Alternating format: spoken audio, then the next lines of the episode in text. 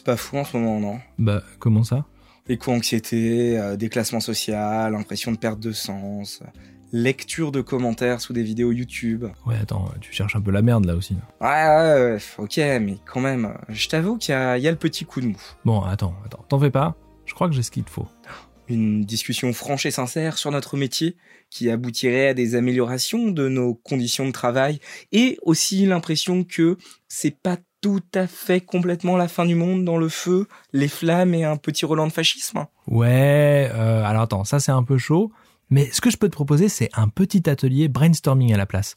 On pourrait faire euh, des tours de table de post-it où euh, t'associerais ta couleur préférée avec ton meilleur nom pour une animation en bibliothèque sur la fin du monde. Et du coup, j'irai mieux après? Franchement, pas ouf, mais euh, mais on pourrait coller ça sur la vitre du bureau et euh, du coup on aurait produit de l'innovation. Ah, ou sinon, je peux enfoncer l'accélérateur et envoyer notre bus magique à contresens sur l'autoroute. Je te sens en colère. Tu sais ce qu'il te faudrait? Une explication en CNV à grands coups d'accord Toltec. En voiture, tout le monde J'espère qu'on fera un voyage tranquille. C'est quoi l'innovation? Ouais, ça peut sembler un peu une question rhétorique à deux balles. On les aime beaucoup ici d'ailleurs, mais c'est aussi l'occasion de se poser la question sérieusement. Les bibliothèques, c'est vieux comme le monde. Quelle part pour l'innovation au milieu d'une recette qui semble quand même avoir fait ses preuves? Ah ouais, donc là tu commences full euh, conservateur en fait. Ouais, ouais, bon. Je vais vous épargner la lecture du manuel d'Oslo rédigé par l'OCDE et qui parle d'innovation. Spoiler, c'est de droite. Et bah ouais, parce que si t'es pas un produit, bah t'es pas concerné. Euh, je vous épargne aussi l'axe du scientisme pépouse qui reviendrait à dire qu'innover, bah c'est mettre plein de bidules innovants dans sa bibliothèque. Super. Bah ouais, hein, je vous vois, vous, dans le coin, avec votre imprimante 3D que vous aviez fièrement déballée il y a trois ans avant de l'abandonner dans un coin de cave humide. Je vois pas du tout, du tout de quoi tu parles. Par contre, on pourrait s'arrêter sur l'étude de Caroline Brousse, chargée de projet à la BPI sur l'innovation en lecture publique, et qui va dans le sens de dire qu'innover en bibliothèque, c'est rester en phase avec les attentes de nos usagers. Ça semble legit. Ouais, hein, jusque-là, c'est pas très innovant comme pensée, on pourrait dire. Et je sais que c'est quand même super triste d'acter le fait qu'innover en bibliothèque, c'est juste essayer d'avoir pas trop de train de retard sur le reste de la société. Et ben, bonne nouvelle, on vous propose désormais un Prozac dans votre 8 à bord de notre magnifique bibliobus. hein.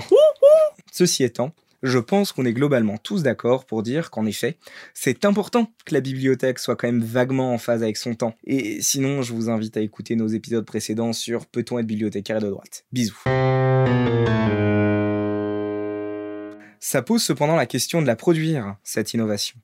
Parce qu'au pays des bullshit jobs, les spécialistes en innovation sont rois. Ou, attends, comment on les appelle déjà, Julien? Des cabinets de consultants sur la résistance au changement, peut-être.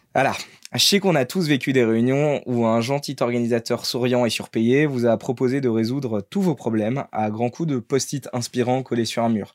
Et peut-être même hein, qu'au milieu de ça, vous vous êtes tenus en cercle, en vous tenant la main et en vous complimentant tous les yeux dans les yeux.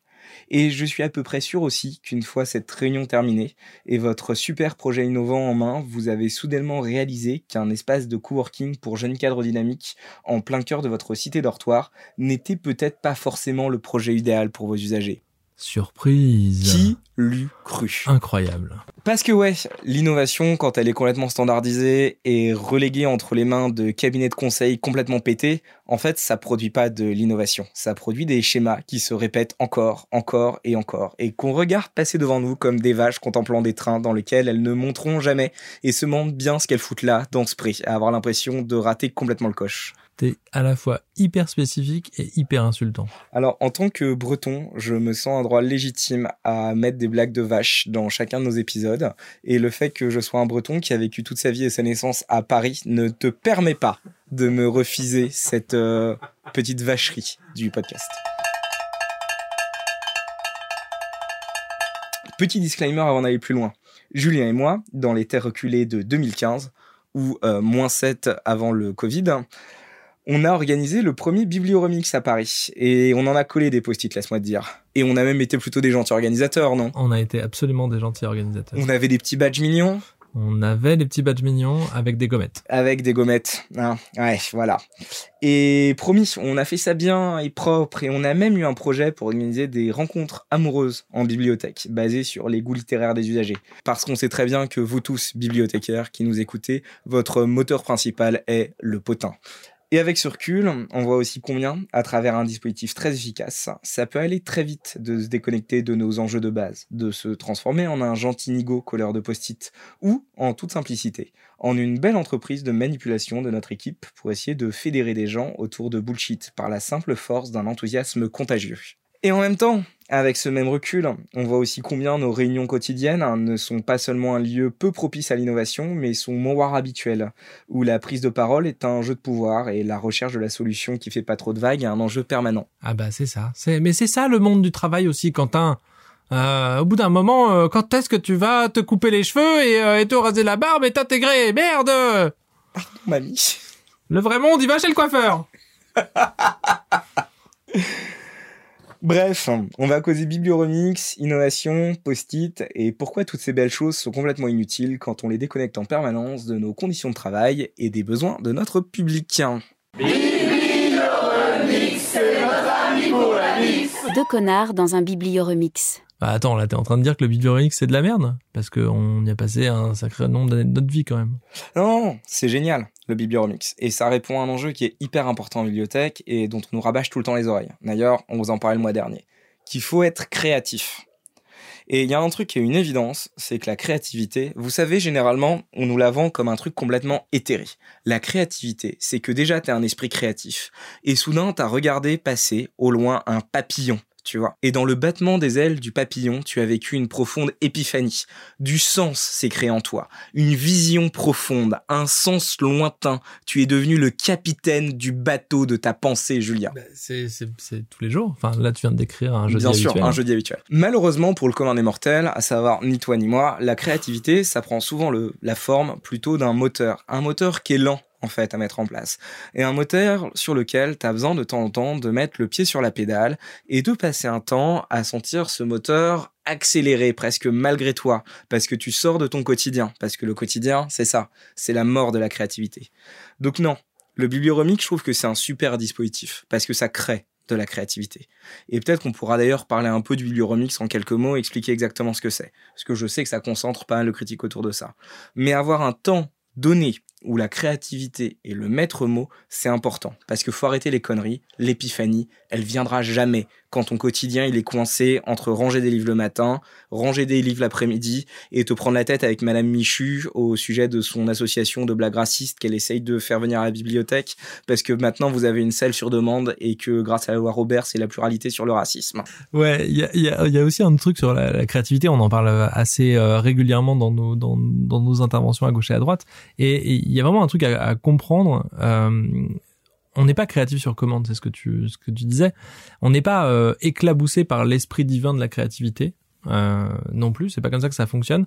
Ce qui marche, c'est un muscle quoi. Donc on l'entraîne, euh, on lui donne de la place pour se développer et euh, et c'est comme ça qu'on peut arriver à développer sa créativité. Mais il faut de la place pour remplir. Hein. Euh, des collègues qui disaient il faut remplir sa mare euh, régulièrement, mais c'est exactement ça. C'est-à-dire que tu vas puiser dans ta mare de créativité euh, pour faire des trucs, et puis au bout d'un moment, bah t'es à sec parce qu'il y a plus rien, quoi. Donc t'as besoin de glandouiller, t'as besoin de faire tout un tas d'activités qui sont en dehors de, du spectre classique du travail pour re-remplir cette cette capacité que t'as à innover, inventer, euh, créer des trucs euh, différents. Et c'est ça qui peut être intéressant avec cette formule de post-it, avec cette formule l'artisan qui remet vraiment euh, le tissu sur l'établi, de mettre en place tout un tas de dispositifs qui vont accompagner cette créativité. Et ces dispositifs, ça peut, en effet, être des post-it. Ça peut être tout un tas de trucs qui sont maintenant vus comme des choses de start absolument dégueulasses. Et aujourd'hui, ce que j'aimerais, c'est qu'on essaye de détricoter ensemble un peu ce qui fait que d'un côté, T'as le post-it immonde qui vise à manipuler tes collègues en leur faisant croire que leur quotidien est magnifique alors que demain ce sera la même merde. Mm. Et des vrais outils pour produire de l'innovation, des idées et même, soyons fous, avoir ce contrat ensemble qu'on va essayer d'en faire des choses de toute cette innovation.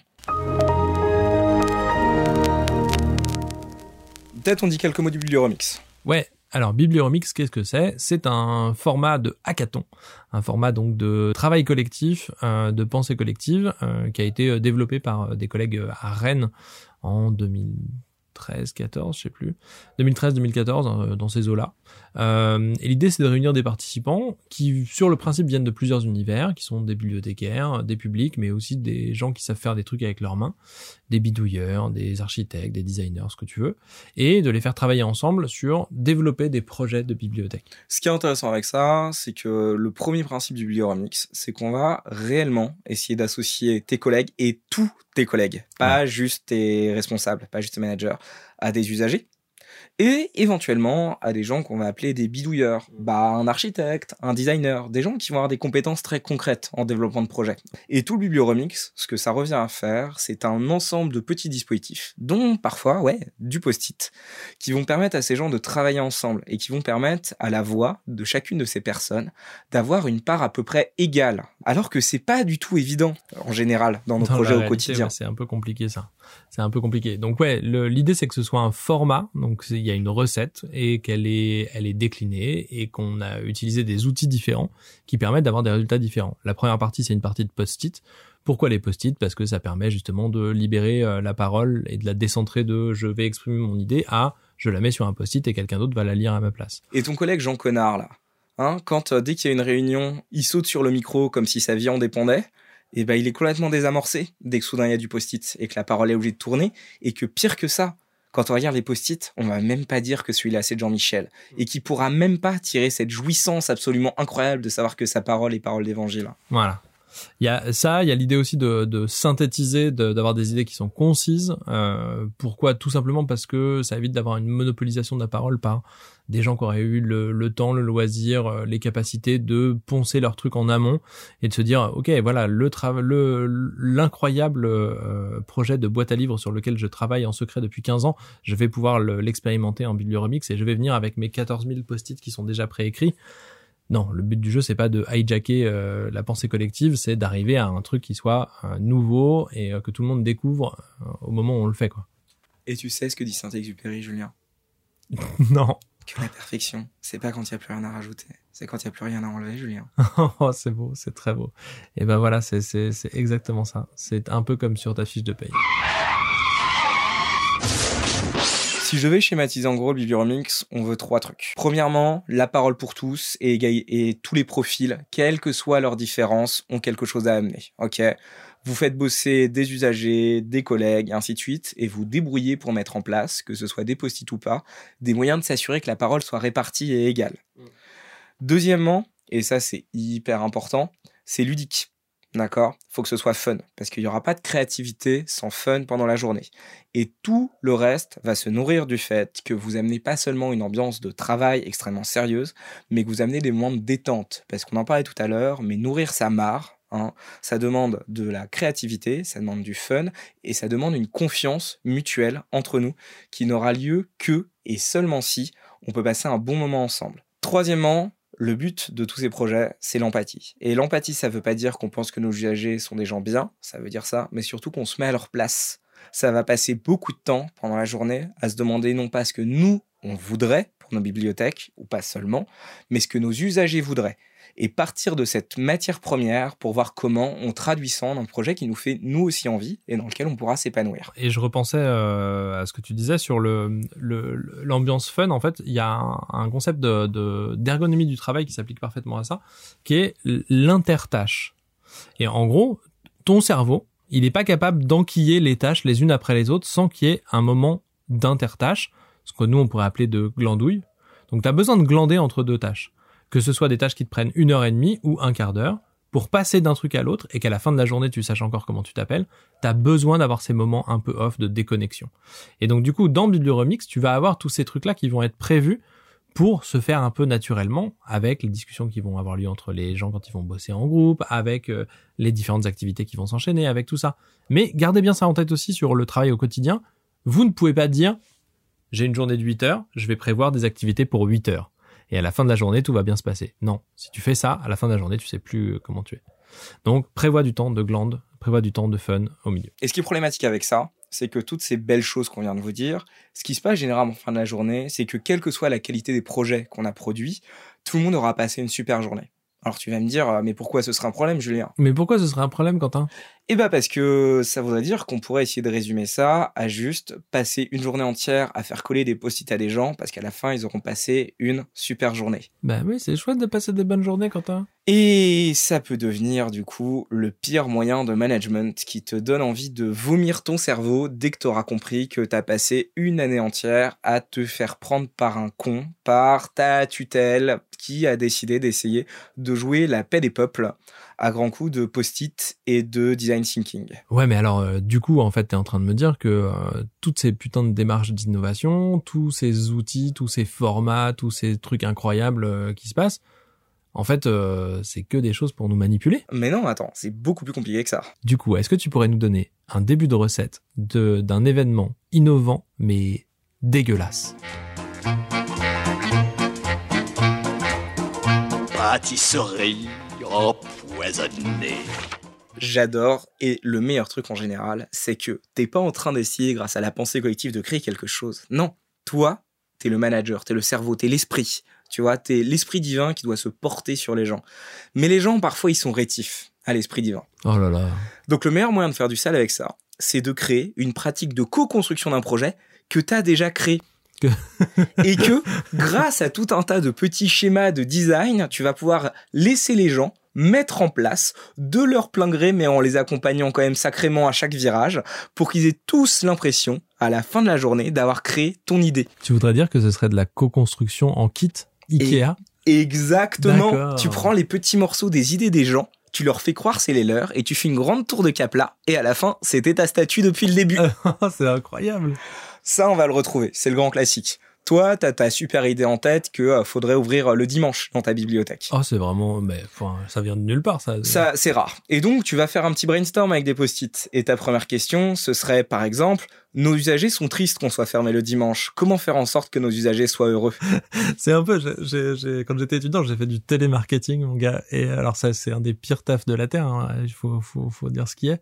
Mais il y a vraiment ce côté euh, très caricatural qui a été beaucoup moqué euh, partout, mais qui est réel, qui est le côté de, on t'apprend à jamais poser des questions fermées, à toujours orienter chacune des questions que tu vas poser, et c'est exactement ça, quoi. Et c'est le problème, parce que vraiment, le brainstorm, c'est un outil qui est hyper fort pour faire s'investir les gens dans une idée.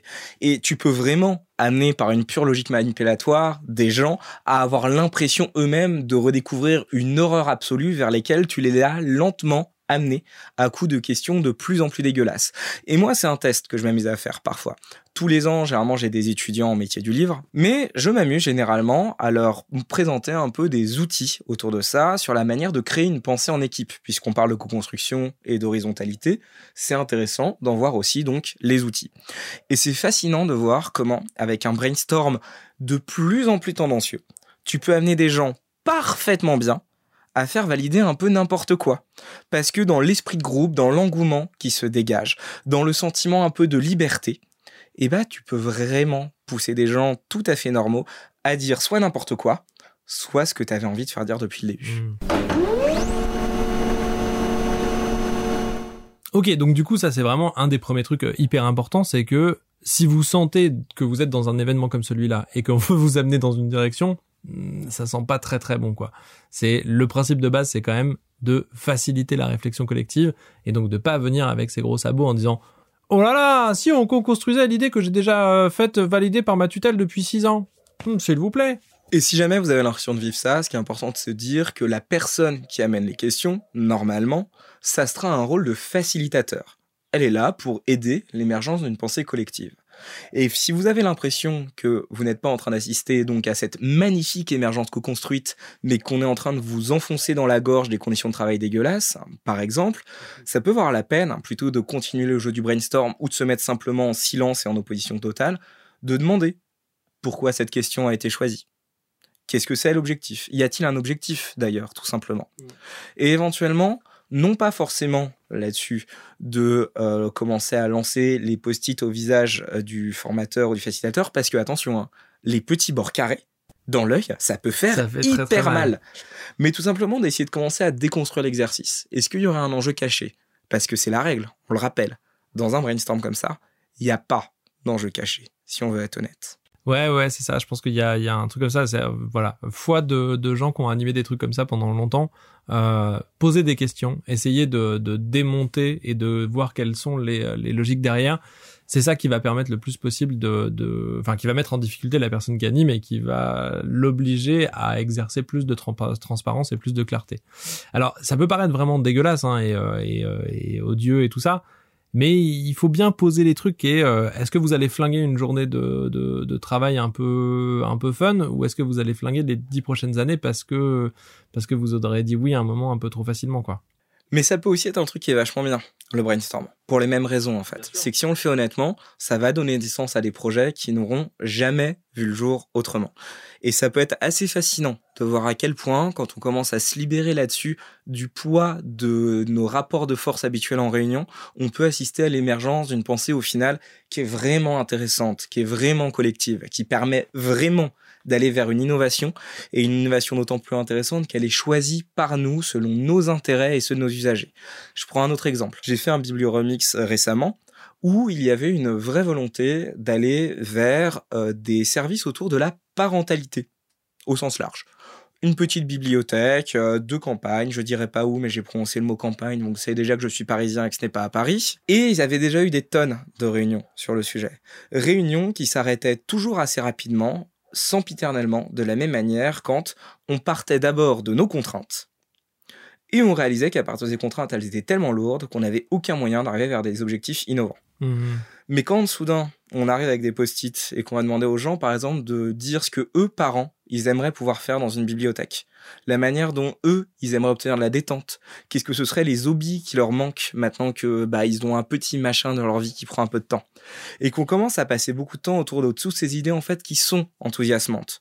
On se rend compte d'un truc, c'est que beaucoup des choses qu'on pensait être des contraintes, elles s'effondrent devant l'enthousiasme qui est suscité, et on finit avec un projet hyper chouette, dans mon cas, de partenariat avec le centre de manicure du coin, qui va venir euh, tous les samedis après-midi à la bibliothèque pour euh, offrir des petites séances aux parents dans le jardin pendant que les bibliothécaires gèrent dans une cabane qui a été construite les gamins pendant une heure.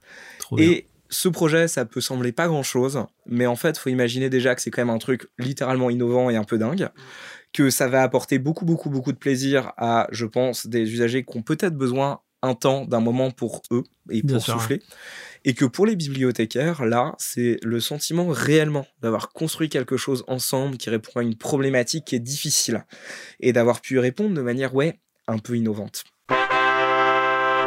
Ouais, parce que le brainstorm, encore une fois, ce qu'il faut, ce qu'il faut bien comprendre, que ce soit un brainstorming classique avec des post-it, avec des cartes mentales, avec ce que tu veux, enfin, dès que tu changes un peu le format traditionnel de juste on se met autour d'une table et débattons, c'est que tu imposes des règles du jeu, tu imposes un cadre de jeu euh, qui va permettre de désamorcer les habituelles euh, luttes de pouvoir ou les habituels équilibres de pouvoir qui peuvent exister entre machin qui a une grande gueule et qui va jamais être d'accord, machin qui va toujours voir les trucs négatifs, machin qui est over enthousiaste, machin qui veut faire de la lèche à la direction.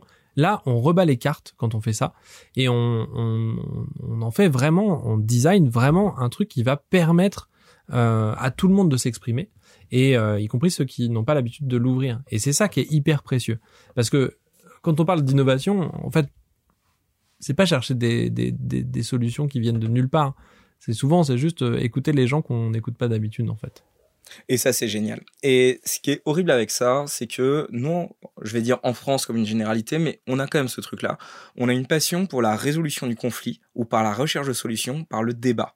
Et le débat, en fait, 99% du temps, c'est de la merde. Le débat, le seul moment où ça sera utile, c'est seulement entre deux personnes. Parce que, en fait, si le but du débat, c'est juste de pas te faire humilier par euh, devant tous les gens qui regardent, Ouais. c'est pas un débat.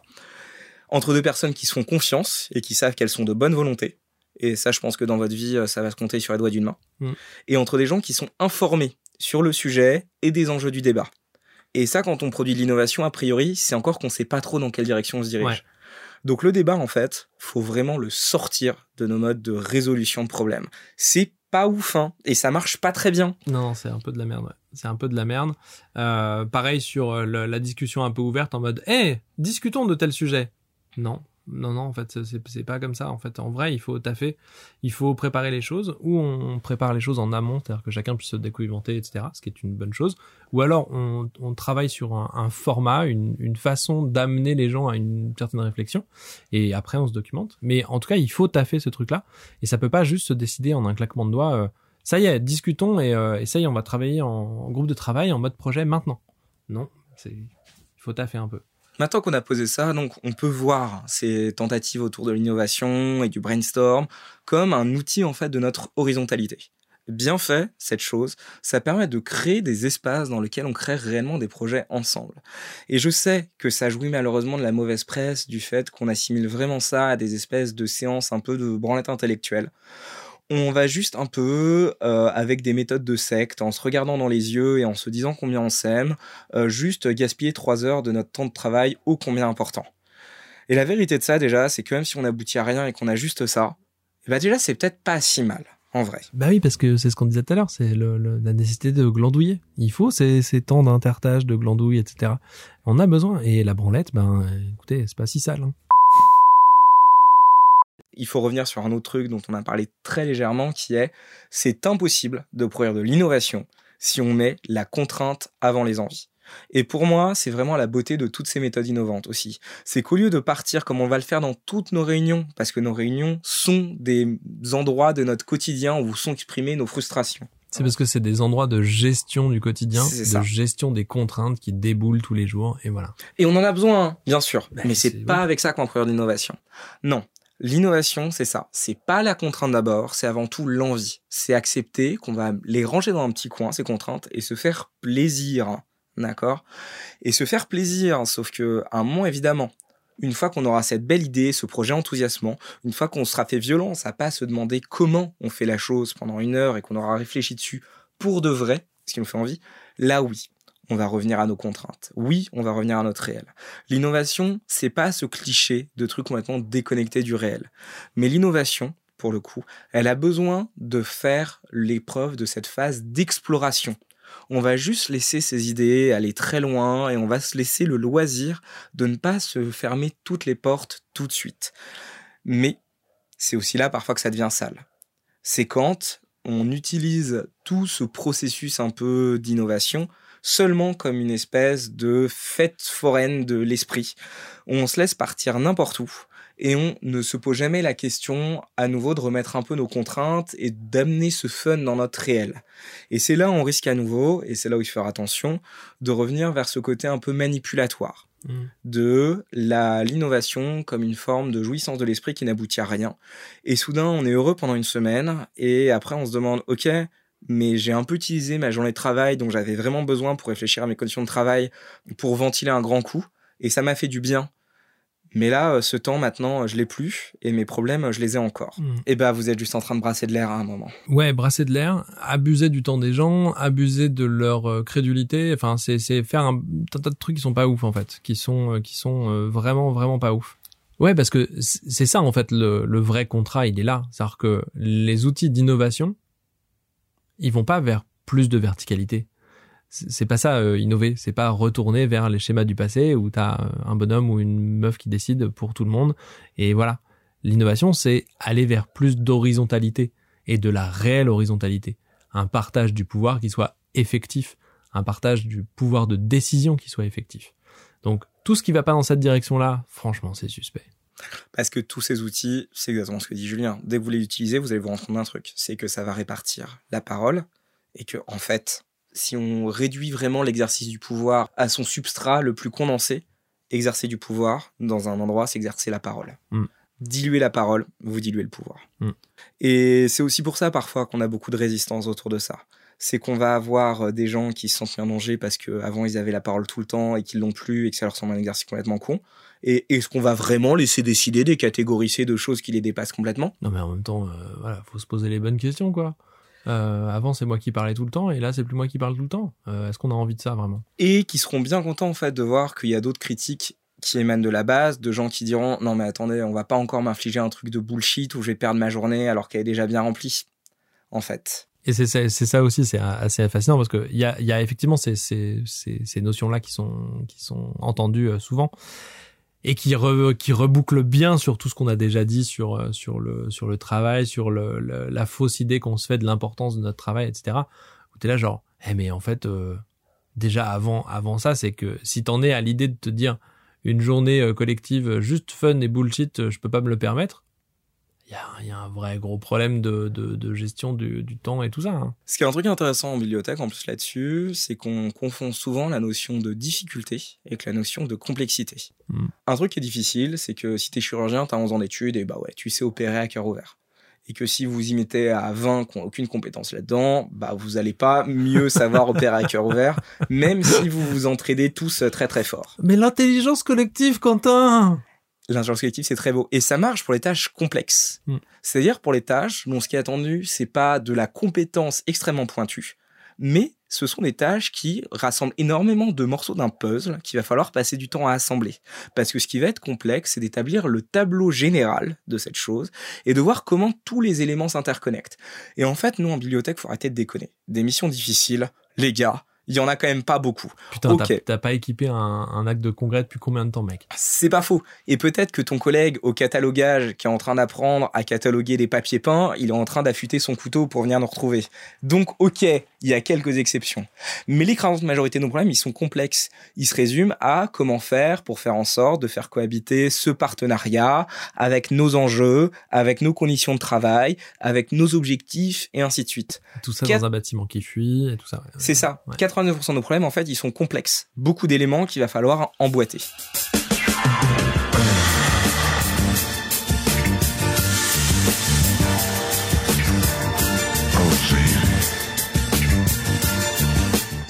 Et l'intelligence collective, par contre, c'est parfait pour les problèmes complexes. Mm. C'est parfait pour essayer de rassembler des gens qui sont concernés par les problèmes et pour essayer de leur faire développer ensemble des solutions. Et du coup, ouais, des problèmes difficiles, évidemment, on va pas faire un atelier de brainstorm autour de refaire la toiture.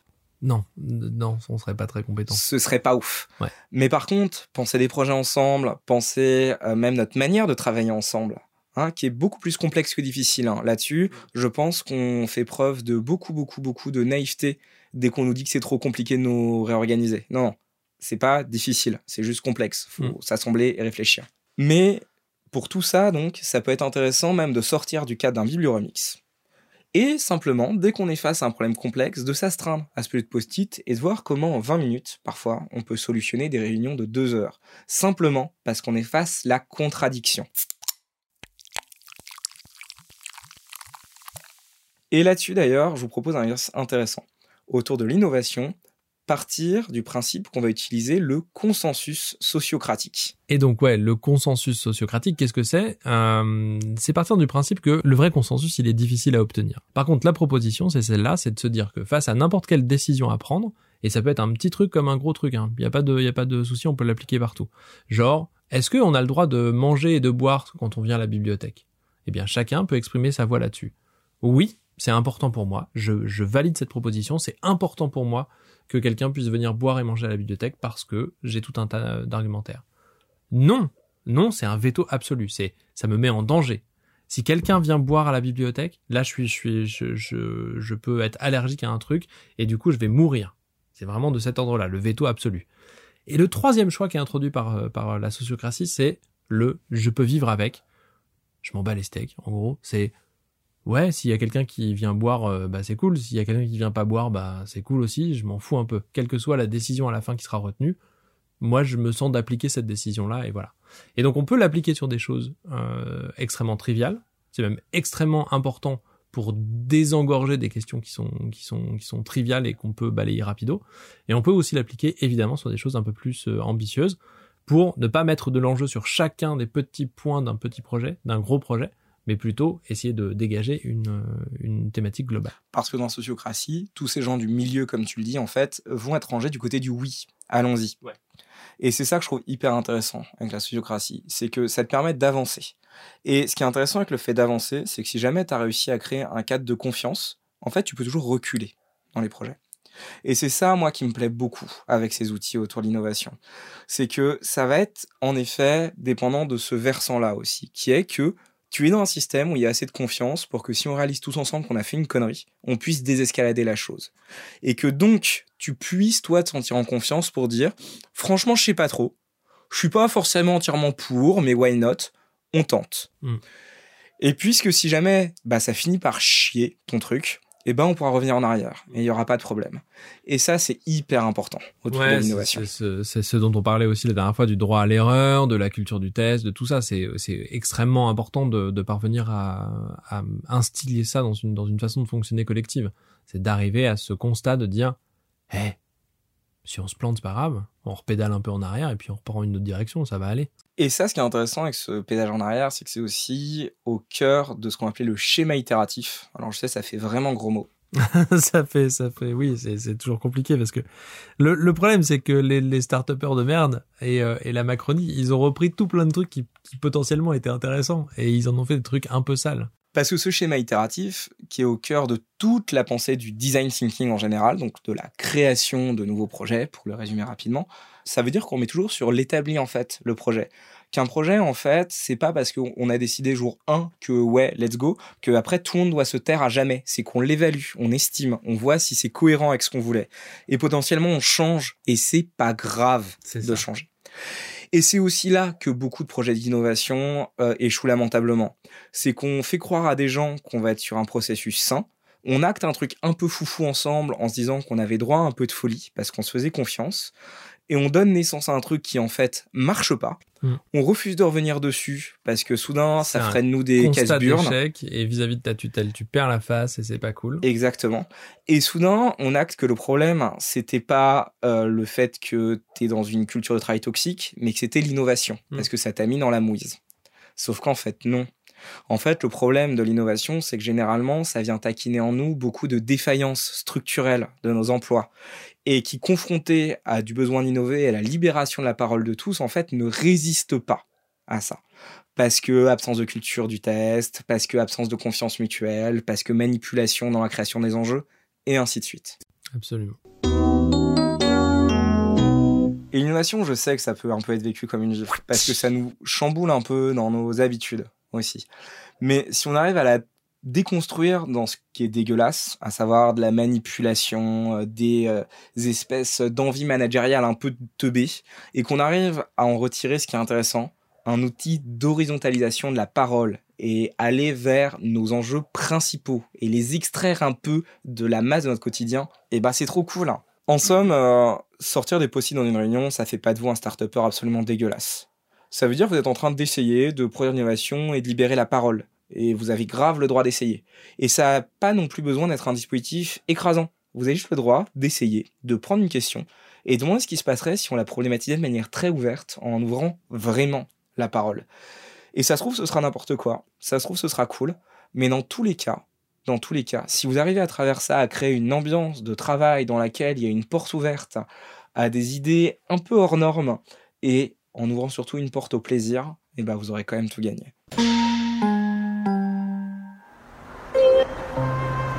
Ouais, alors du coup, euh, sur tes conseils, euh, j'ai loué un château gonflable avec euh, une piscine à balles et on a mis ça devant la bibliothèque bah, pour l'atelier rebondir sur les difficultés. euh, ça passe ou pas?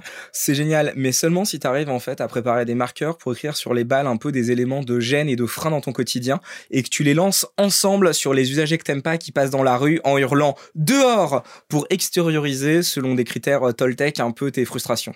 Waouh Ah, c'est puissant l'innovation. Hey Julien, est-ce que s'abonner à un podcast, c'est pas rentrer dans une communauté de gros gauchistes décérébrés? Qui viennent pour wokiser ton métier et mettre plein de gros délires à base de cancel culture dans nos bonnes vieilles habitudes professionnelles Ben, si, c'est ça. Hein? Bah ça a l'air bien du coup en fait de s'abonner. bah ouais, abonne-toi, like, commente, partage. Bisous. Bisous.